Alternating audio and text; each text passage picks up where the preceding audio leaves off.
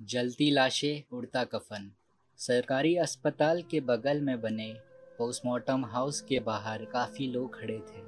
शायद उन्हें किसी के शव का इंतज़ार था। ठीक पाँच बजे परिवारजनों को शव सौंप दिया गया।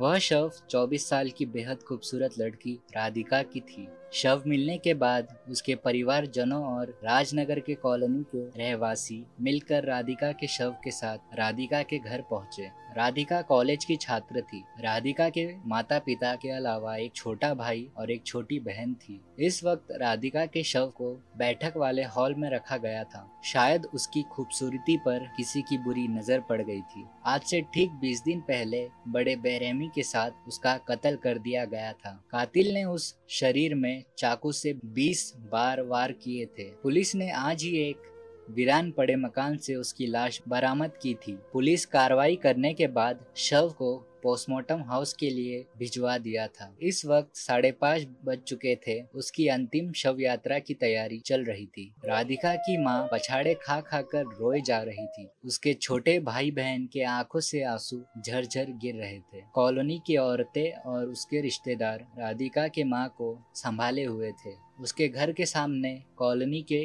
ढेर सारे लोग मौजूद थे। औरतें उनके घर के भीतर मौजूद थे। ठीक छह बजे उसके शव को बाहर निकाला गया और आरती पर रखा गया। हिंदू रीति रिवाजों के अनुसार फूलों से सजी आरती में उसकी शव यात्रा के लिए निकाली गई। कुछ दूरी तक राधिका के शव यात्रा में कॉलोनी की महिलाओं ने शिरकत की और वापस लौट गई। उसके शव यात्रा में कॉलोनी से अधिक से अधिक लोग शामिल हुए थे। शव यात्रा शुरू होने के बाद अभी आधा रास्ता ही तय कर पाया था कि मौसम ने करवट बदली। साय साय करती तेज हवाएँ बादलों की गड़गड़ाहट, कई दूर बिजली चमकना, काले बादलों का तेज़ी से गुजरना, तेज बारिश के संभावना दिख रही थी। तेज हवा के झोंके सभी के शरीर में कोड़े बरसा रही थी। ठीक साढ़े छह बजे शव शमशान भूमि पहुँची। अब तक मौसम ने नरमी बरतनी शुरू कर दी थी। शमशान भूमि काफ़ी बड़ी थी। एक बार में दस बारह शव को जलाया जा सकता था।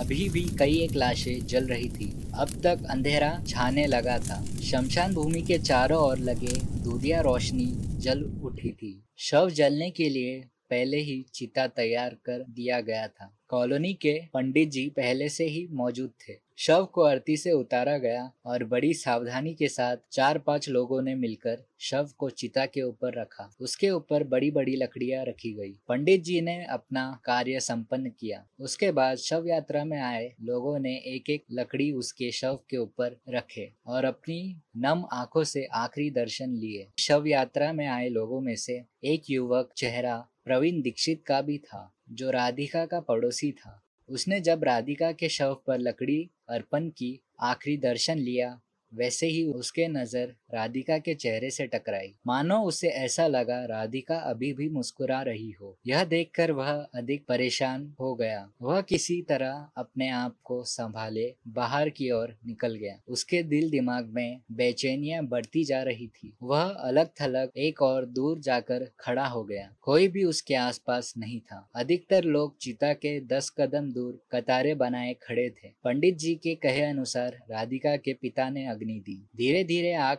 पकड़ना शुरू हुई। कुछ देर बाद ही चिता को अग्नि ने अपने लपेटे में ले लिया और विकराल रूप धारण कर लिया। धुधु कर चिता में शव जलने लगी। कभी कभार चटक मटक की आवाज़ें साथ सुनाई दे रही थी। अंतिम शव यात्रा में आए लोग जाने के सोच रहे थे। एक बार फिर से मौसम ने करवट बदली। तेज हवाएँ, बिजली का चमकना, बादलों का गड़गड़ाहट, इतने में बिजली गुल हो गई।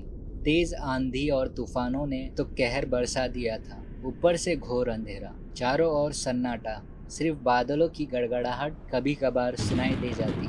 सिर्फ़ चिताओं से निकलने वाली अग्नि की लौ थोड़ी बहुत रोशनी की काम कर रही थी। अभी भी कई लाशें चिता पर जल रही थी। एक बार फिर सन्नाटे को चिरता हुआ एक जोरदार धमाका हुआ। राधिका के शव पर जलती हुई लकड़ी ऊपर की ओर उठने लगी और हवाओं में तैरने लगी।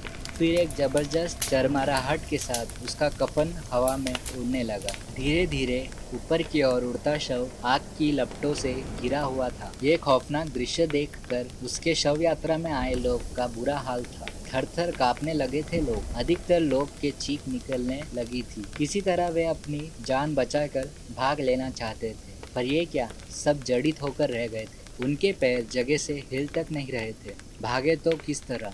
सभी ने यही सोच लिया था। आज उनका अंत भी इसी शमशान भूमि में होना लिखा है। सबके सब बेबस होकर रह गए थे। सभी ऊपर वाले का नाम जप रहे थे। देखते ही देखते राधिका का शव हवे में तैरता हुआ उस युवक के पास पहुँचा। युवक कुछ समझ पाता उससे पहले ही शव ने उसे समेट लिया था। शव एक बार फिर ऊपर की ओर उठने लगा। उसी तरह तैरता हुआ अपने ही चिता पर आकर समा गया। पहले हवा में उड़ते हुए कफन के टुकड़े उनके चिता पर गिरना शुरू हुए। उसके बाद जलती हुई लकड़ी एक एक कर चिता पर गिरने लगे। फिर अग्नि ने अपना विकराल रूप धारण कर लिया था। चिता के भीतर से युवक के करुण चीखे सुनाई दे रही थी। कुछ देर बाद उसके चीख चिल्लाहट आनी भी बंद हो गई। इस वक्त शव यात्रा में आए लोगों का बुरा हाल था। वह चाहकर भी उस युवक को नहीं बचा पाए। पहली बार भयानक दृश्यों को देखकर अपने होश आवाज़ खो बैठे थे। सबके सब बेबस थे। फिर एक बार सन्नाटे को चिरता हुआ, धमाका हुआ। चीता के भीतर से राधिका का स्वर गूंज उठा। मैंने कहा था ना, मेरे मरने के बाद भी तुम्हें मेरे साथ ही रहना है। मैंने अपना वादा निभाया। अब तुम्हें मुझसे कोई जुदा नहीं कर सकता। फिर उसे अलग से एक दर्द भरे आहें निकलती चली गई। उसके बाद सब कुछ ठीक होता चला गया। तुरंत बिजली वापस आ गई। शमशान भूमि रोशनी से जगमगा उठा था। अब सब कुछ पहले जैसा ही था। अब सभी एक दूसरे के मुँह देखते कभी चिता की ओर। अभी भी शमशान भूमि का माहौल सन्नाटा लिए हुआ था। अब तक दोनों शव जलकर राख में बदल चुके थे। उतने में एक पुलिस जीप शमशान भूमि के गेट पर आकर रुकी। एक पुलिस अफसर के साथ चार सिपाही थे। शायद उन्हें कातिल का पता चल चुका था। अफसर ने सीधा रुख प्रवीण दीक्षित के पिता की ओर किया। आपका बेटा प्रवीण कहाँ है? प्रवीण के पिता कुछ भी बोल नहीं पाए। चिता के ओर इशारा कर ज़ोर ज़ोर से रोने लगे।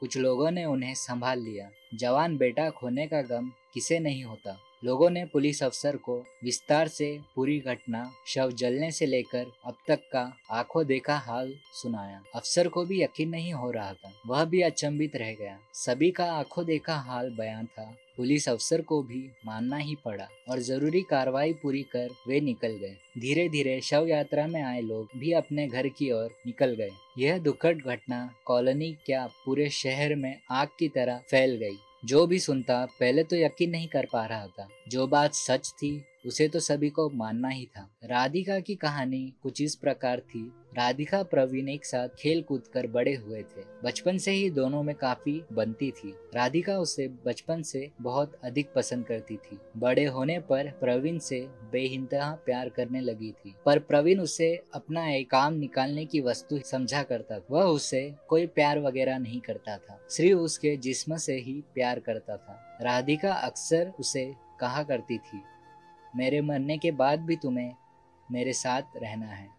प्रवीण हँसी में उड़ा दिया करता था। उसका और भी कई लड़कियों के साथ अफेयर था। राधिका उसे सच्चे मन से टूट कर चाहती थी। जीवन भर उसके साथ रहना चाहती थी। प्रवीण को क्या मालूम था? एक दिन वह उसके गले की हड्डी बन जाएगी। राधिका दिन प्रतिदिन उस पर शादी का दबाव बनाने लगी थी।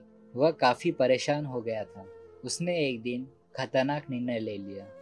राधिका को अपने रास्ते से हटाने के लिए मौके की तलाश में रहने लगा। एक दिन मौका मिलते ही राधिका को अपने बाइक पर बिठाकर एक वीरान पड़े मकान पर ले गया। राधिका अभी कुछ समझ पाती, प्रवीण ने उसके शरीर में ताबड़तोड़ चाकू के बीस वार किए, पर उसने उफ तक नहीं की। वह कटे वृक्षों की तरह धरती पर गिरी और तड़पने लगी। कुछ पलों बाद अपनी पूरी शक्ति समेटकर धीरे से बोली, तुमने मुझे मारा कोई बात नहीं। तुम्हें मेरे मरने के बाद भी मेरे साथ ही रहना है।